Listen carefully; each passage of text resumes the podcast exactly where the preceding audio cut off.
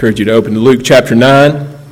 Luke chapter 9. Today we're going to read verses 28 through 36. And as you turn there, I would just say, you know, as always, the Lord's timing is perfect, but there's, um, uh, there's very little, or very few passages that I could think that would be better to, to preach as we approach a Reformation Day than the passages that we've been on the past few weeks.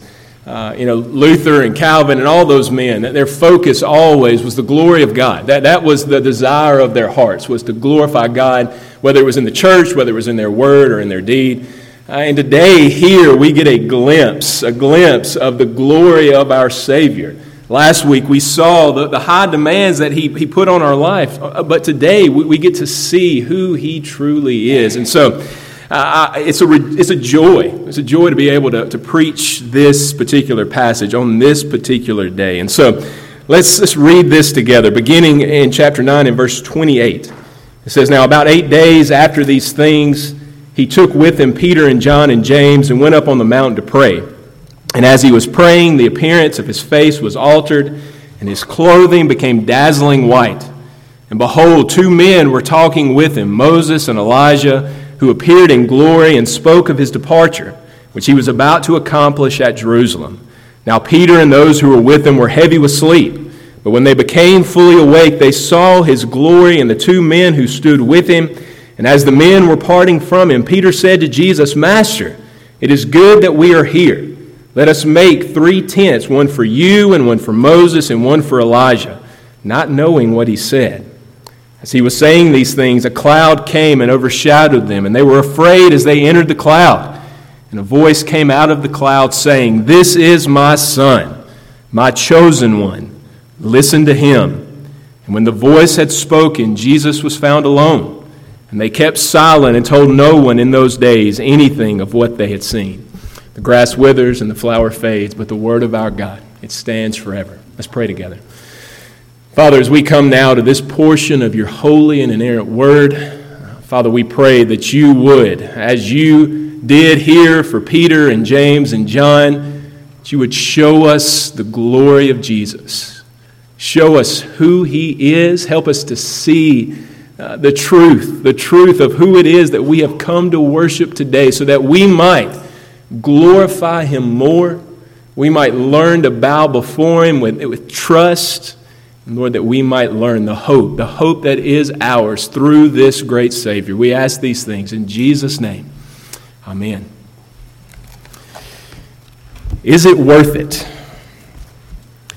Well, recently, uh, against my better judgment, I decided that I would start getting up before work to go running. Now, look, I, you have heard me stand in this pulpit many, many times and declare unequivocally how much I despise running, and, and that is a truthful statement. But I figured, you know, given my age and given my recently found high cholesterol, that it would probably be a good idea to at least try to do something, right? To try to run a little bit. Well, guess what? It was a terrible idea. Terrible. It turns out I was completely wrong. You know, it was in fact, truthfully, from the time that, that I would wake up to the point where my feet hit my driveway after I was done, the, the one question that was just rolling around in my mind was one, what am I doing? And two, is this worth it? Is this really worth having to get up? Is this worth the anguish, the sacrifice? Yes, I knew it would improve my physical and mental health. I knew that, that I would appreciate being in shape. I knew that it would, it would even allow me to continue to dominate generations of New Albany Presbyterian youth and all things athletics. I knew it was a possibility. But the answer definitively and unequivocally was no, it was not worth it. It's just not. So after about a month, I quit. I just stopped. So now, I begin there this morning not to discourage you from running, because I know some of you are just starting, trying to get started with that. I know there's a few who are trying to get a group going to, to run, so I'm not trying to discourage that. But, but, I ask it, I begin there, because that question of is it worth it is one that we must all wrestle with. It's one that we wrestle with every day, right? No matter the decisions we make, we, we have to say, all right, is this going to be worth our time? Is this going to be worth uh, our, our devotion, our affections? Is it going to be worth the money that it's going to cost us? Whatever it is, we have to wrestle with that question. And particularly, after last week's text, I think that may be the question that is on our hearts and minds with regard to Jesus here. Certainly, that had to have been the question that was on the minds of the disciples after they've heard what Jesus has said, right? Remember, these are men who had given up their jobs and their families and their homes to follow Christ. And now, after all of their hopes, all of the, the dreams that they had for him have been confirmed back in Peter's great confession. This is the Christ. After all of that, it seems that Jesus has only been kind of throwing cold water on the situation, right? In verses 21 and 22, he predicts his death. He says, Yes, this is true, but I'm going to go and I'm going to die. I'm going to suffer, okay? Then, last week, we saw in verses 23 through 27 how he gives them these incredible demands. They've, they've given up so much, and now he calls them to even more. He says, Anyone who would come after me, let him deny himself, take up his cross daily, and follow me. In other words, they must be willing to give up everything, even their very lives, for the sake of Jesus and for his glory. We said last week that, that Jesus is not after only part of his followers, the part that we're willing to give. He doesn't intend to rule over only a portion of our lives we saw that he demands everything. He, demands his intentions uh, are total, they are all encompassing. And so he calls his people to follow him even unto death. Physical, maybe. These, for these men, it was physical death. But for all of us, a spiritual death, right? We said Galatians 2:20, I've been crucified with Christ, and I no longer live, but Christ lives in me. That's the reality of this Christian walk. Now, knowing those demands, you have to believe that the disciples truly began to weigh the cost of what they were about to do. They truly began to weigh the cost of following this Jesus. And the question that had to be on their mind was the same question that was on my mind as I ran around our neighborhood. Is this or actually in their case, is he really worth it? Is he worth all that we're about to have to give up, our comfort? Is he worth that short term, long term desires that we're going to have to give up? Is he worth sacrificing for? What if that sacrifice is lifelong? What if it never stops? Is he worth that? What if the hardship, what if it leads to death, a horrible death? Is he really worth the self denial? Is he worth the daily cross bearing? Friends, those are the questions that they had to consider. Those are the questions they had to weigh, and those are the questions that are before us today. Now, before you answer it, because I know we've all been trained to, to jump up and say, Yes, oh, yes, he's worth it. I really want you to consider what we saw last week. I want you to keep in mind the cost that he's given us here, right? We've just reviewed it, so we won't review it again, but remember the cost. But today, I also want you to see, and Jesus wants you to see, the Father wants you to see a clear picture of who it is that is making those demands on your life. Yes, they are incredible, but here, as we tried to say at the end last week, God's Word does it far better for us. He shows us definitively and unequivocally who this Jesus is. Who is the one that's calling us to sacrifice? And what we're going to see is that, yes, without a doubt, he is worth it. And so let's look at it together. The first thing I want you to see in this passage is the glory of Christ. We, we won't beat around the bush, we won't tiptoe around it, we're going to jump right in. Immediately, we see the glory of Jesus. And you see it there in verses 28 through 31. It says, Now, about eight days after these things, after these sayings, he took with him Peter and John and James and went up on the mountain to pray. Now, look, I have not brought this out, and we don't have time to do it today. But it's worth noting here that at every moment, every time we see Jesus about to make a big decision, a big portion of his ministry, anything that's going on in his life, what is he doing? He's praying. You know, whether it was Peter's confession, whether it was in the wilderness when he was being tempted later in his life in Gethsemane, everywhere he prays. He is concerned with that relationship, that intimacy with the Father. And we see that clearly here. But as he begins to pray, something amazing happens. Jesus begins to, to change, he begins to transform. His glory comes through in its full force. And we see it in two ways. First, you see it in the physical change or the transfiguration itself. Notice what Luke says there. It says that his face was altered that his clothing became dazzling white, or literally like a bright flash of lightning. Matthew, in his account of this, he says that his face shone like the sun. Now, truly, those are wonderful descriptions, but you have to imagine that they are just grasping at straws at this point.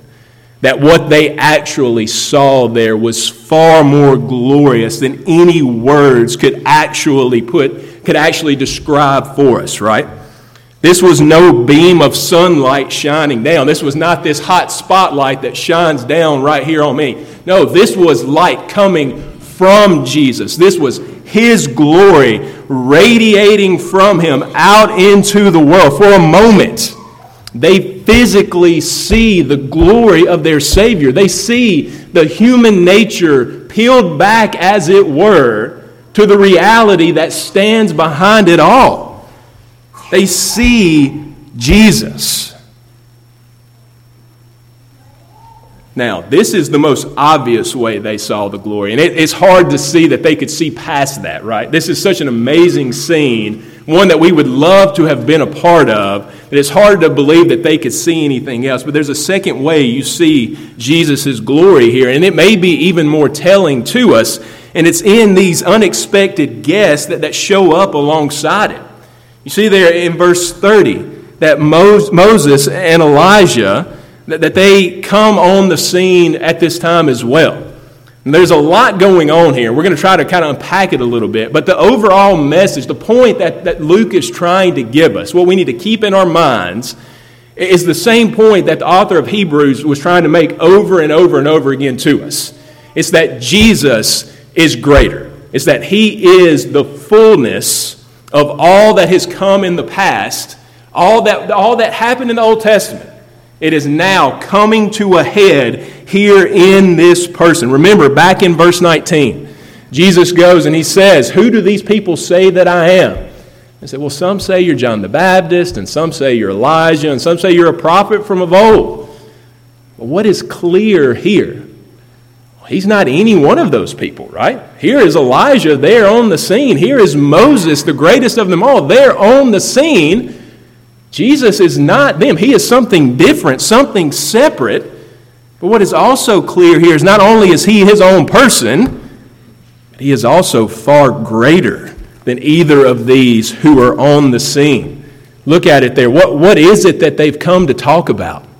It's not their own exploits. Moses is not here to talk about the Red Sea. He's not here to talk about the plagues. He's not here to talk about the Exodus per se. Elijah is not here to talk about raising widows or raining down fire from heaven. They're here to talk about Jesus' departure.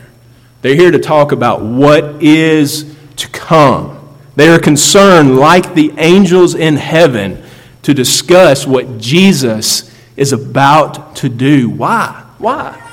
because they know that all of their great deeds, all of their wonders in the Old Testament, all of history, that it is actually pointing to this moment. You see, this conversation that we get to be privy of, and Peter's going to get this wrong, but the conversation that, that we see here is not a conversation between equals, between equal parties. This is a conversation between the Creator and his creatures. This is a conversation between those who stood as a shadow of the truth with the fulfillment of it. This is a conversation between men and their Lord. Again, Hebrews In, in the old times, God spoke in various ways, in various manners, through the prophets. But now he has spoken through his Son, who in chapter 2 of Hebrews is greater than Moses, who, who throughout the book is greater than the prophets, who in chapter 11, that great hall of faith, all of the great men and women of the Old Testament, who were they looking to? They were looking to this one who was standing here before them in all of his glory, transfigured now, this point is driven home by that little word, departure. I know most of the time we, we don't like to have to hear about Greek words and all of that, but this one, this may be the, the key of the whole passage. That word departure in Greek is actually the word exodus. It's the word, it's the Greek word that is used for exodus. Now think about that. Moses is standing there Think about for Peter and James and John what would immediately have began to come to their mind. They would have thought, well, maybe not in that moment because the glory of God is there. That's a lot to take in. But as they thought back on it, what would they have begun to think about? Their forefathers in slavery. They would have thought about the power of God in the plagues and in the Red Sea. They would have thought about that Passover lamb whose blood was on the doorpost, who caused the angel of death to go over the houses. They would have thought about the complete victory that God brought to his people there in Egypt. And now, now they would not think of it only in terms of what Moses had done, but now they would look to something more now they would look to something greater. Moses came to talk about an exodus, but it was not his own. He came to talk about Jesus' exodus, what he was coming to do. And so now for Peter and James and John, that term, that idea of being freed from bondage, of redemption, is taking on a whole new life. They don't see it in all of its fullness yet. One day they will. And they're going to talk about, Peter and 2 Peter is going to talk about this moment, this moment of transfiguration. But for now, he, he is putting them in that frame of mind. Jesus is bringing a great exodus.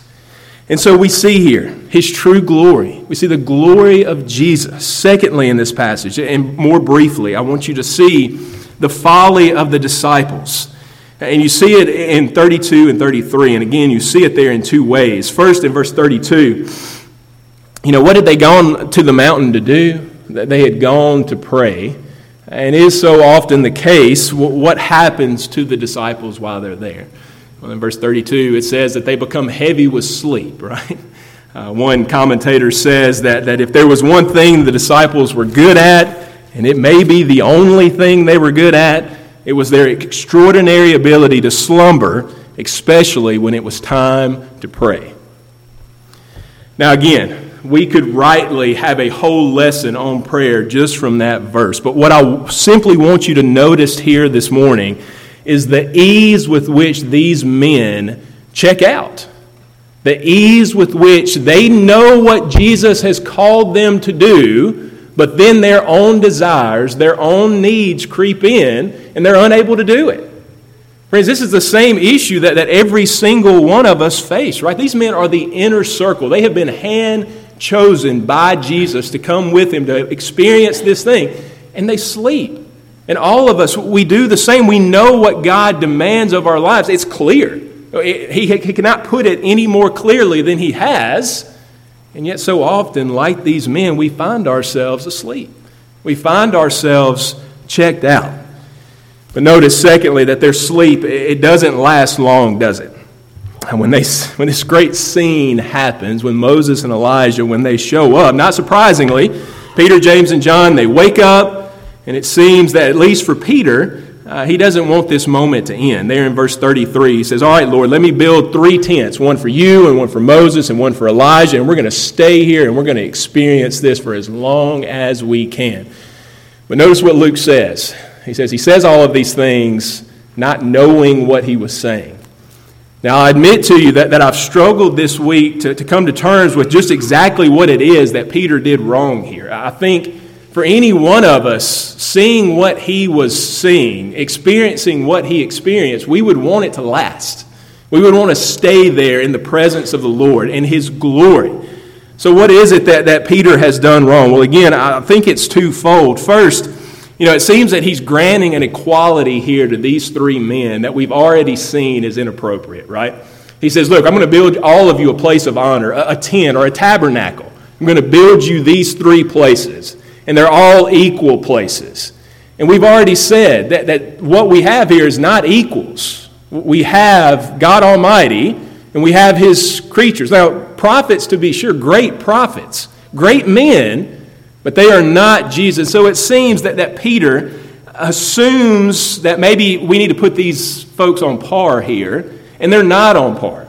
But secondly, and more importantly, I think Peter's um, what, what he does wrong is that his desire is to try to hold on to that glory. And again, that's not necessarily a bad desire, but he wants to hold on to it when Christ still has Jerusalem, when he still has the cross before him, when his time is not yet full. In other words, consciously or not, Peter here is attempting to delay the plans of God. He's attempting to, to, delay Jesus from getting where he needs to be. Know, it's very similar to what happens in Matthew, uh, Matthew's account of Peter's confession. When he says, You are the Christ, the Son of God, Jesus tells him that he's going to die. And what does Peter do? Well, he pulls him aside and he says, Lord, that's not going to happen. You, I may die, but you're not going anywhere. You can't talk like this. And what does Jesus immediately do? He says, Well, get behind me, Satan. Because what Peter was trying to keep him from doing was what the, the Lord had planned for him, was what the Father had planned for him to do. And again, here it seems that maybe not as drastically, but he is again doing that. And so, before, before Peter can begin to build, the one who laid the plans, the, the one who, who saw fit to send his son and crush him, he shows up too. And he begins to speak. And he gives us the final word. He gives us the final assurance of who it is that is standing before these men. We've seen the glory of Christ, we've seen the folly of the disciples. And then, thirdly and finally, we see the Word of God. The Word of God. And you see it there in verse 34. It says, As he was saying these things, a cloud came and overshadowed them, and they were afraid as they entered the cloud. And a voice came out of the cloud saying, This is my Son, my chosen one. Listen to him. Now, friends, it's, it's hard for us to imagine, but try to put yourself in the position of Peter, James, and John in that moment. When that cloud came down, they would have known immediately what this was. This was the glory of Almighty God, right? This was the glory that Moses saw at Mount Sinai. That this was the glory that descended on the tabernacle, that descended on the temple, that Ezekiel saw leaving the temple at the time of the Exodus, at the time of the exile, not Exodus. This was God and all of his consuming fire coming down there among them. Can you imagine the fear, the, the awe, the, the wondering they experienced in that moment? But then God speaks. And you remember what happens when he speaks at Mount Sinai. The people say, Moses, you got to go talk to this guy because we can't handle it. We can't handle his presence. We can't handle his words. You got to go up the mountain and leave us here because we cannot, we can't do it. So think about what they are experiencing when God Almighty speaks to them. And don't miss what he says there in verse 35. He says, This is my son. That son from Psalm 110, who is the king, right? Who is the king? This is my chosen one from the book of Isaiah. Isaiah talks about the chosen one who is to come, that, that suffering servant who would give his life for his people. And this is my prophet. Listen to him. This is God in the flesh, all of his glory, right here. Listen to him. Friends, here, without a doubt, God the Father, he confirms the identity and the authority of Jesus, the Son of God, headed for a cross, but also for glory. And so everyone better take heed Everyone better listen to what he has to say. Now, we said the question before us from the beginning was Is he worth it? Given all we've seen, given all he demands, is he worth it? Well, friends, if we have ears to hear, and if we have, have eyes to see, I think we have gotten our answer fairly clearly, haven't we? Here on this mountain of transfiguration, we have seen clearly and without a doubt the identity of the one who demands so much of our lives. He's not just the man down the street. He's not just someone we would be willing to give our lives to, a spiritual mentor, a movie star, a politician, somebody like that. No, here in the flesh is none other than the second person of the Godhead. Here's the second person of the Trinity, and here he is in his glory. Glory that was at creation. Here he is, the one who Isaiah saw in the temple. This is him. Here he is in all of his glory that he will have for all of eternity. And here he is in the flesh. This is the one who upholds the universe with his power. Here is the king. Friends, let me ask you who else has the right to demand anything of your life more than him? The answer is no one, not even yourselves. But again, as we said last week, if this was all we knew, then yes, we would have to answer, He's worth it. We would have to answer, yes, his demands are what we must do because He is this God. But, friends, that's not all we know. That's not all He has given us. What else has He said? He's not only this God in the flesh, but He's also the one who is greater than Moses, the greater Redeemer who is bringing the second Exodus, the greater Exodus, who is going to free us from the bondage of sin and guilt, who is going to shed His blood and put it over our doorpost as it was, so that the angel of death would pass over you and I. Here is the Lamb of God sacrificed on our behalf. That's what Moses and Elijah, that's what they come to talk about. And so again, I ask you, is he worth it? Answer is yes. If he is this God and who has loved you like this? The answer is no one. You don't love you like this. And look, like Terrell Owens, we love us some us. We love ourselves. But He loves you more. He loves you with an infinite love, a love that will never fail. But again, friends, if that was all we knew, then that would be enough. He's God. He is the Savior. If that was all we knew, that would be enough. But that's still not all He's given us. What is the one thing that I have left out of our study of this passage? Who is it that stands with him? It's Moses. It's Elijah. Moses, who had died at least a thousand years before. Elijah, who had died at least 700 years ago, maybe more than that. But what's the reality? Are they lost? Are they undone? Are they in purgatory somewhere just hanging out? No, they have been kept. They have been kept for all of those years, and they have been kept in His glory. That's what it says, that they appear in Christ's glory. Friends, this is the truth of what awaits every single one of us who are resting in Christ. We have Him, His great glory, but He also has promised, in a grace that we cannot begin to understand, to let us share His own, to give us His glory as well. One day we will stand as Moses and Elijah stand, stood on this mountain, we will stand with him.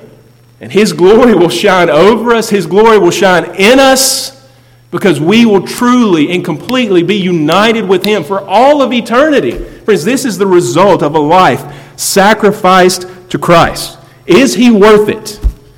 Is he worth the sacrifice? Is he worth a lifetime of trials and difficulties? Is the answer is yes. Yes, he is worth it. Because no one is greater than he is. No one will love you like he loves you. And no one can get you to eternity. No one can get you to glory other than him. And so, will you today, you give your life wholly and completely to this Jesus? Will you live for His glory, knowing that it is His glory that awaits you when we get there? Yes, it will be costly, but friends, it's worth it. Let's pray together. Father, as we consider that truth, uh, Lord, the reality is, as though we see your great benefits, though we've seen all that you have done for us, our hearts are still sinful. Our hearts still want to go their own way. And so, Lord, we need you to work in us. Uh, we need you to give us this desire. We need you to give us this, this uh, picture of the, the beauty of Jesus so that everything else will fade into the background and our lives will be lived with a love of this great Christ. Uh, Lord, we praise you today that though we fail, uh, though we will never do this right this side of heaven, Jesus has, has loved you, loved the Father in this way. He has loved us in this way. And so today we have hope. We can come to you and confess our sins. Know that you are faithful to forgive us. But also, Lord, we have our great motivation. We see why it is that we are to live this way, and it's because Jesus has loved us the way that He has. And so, Lord, just give us a taste over and over and over again of that all consuming love. We ask in Jesus' name. Amen.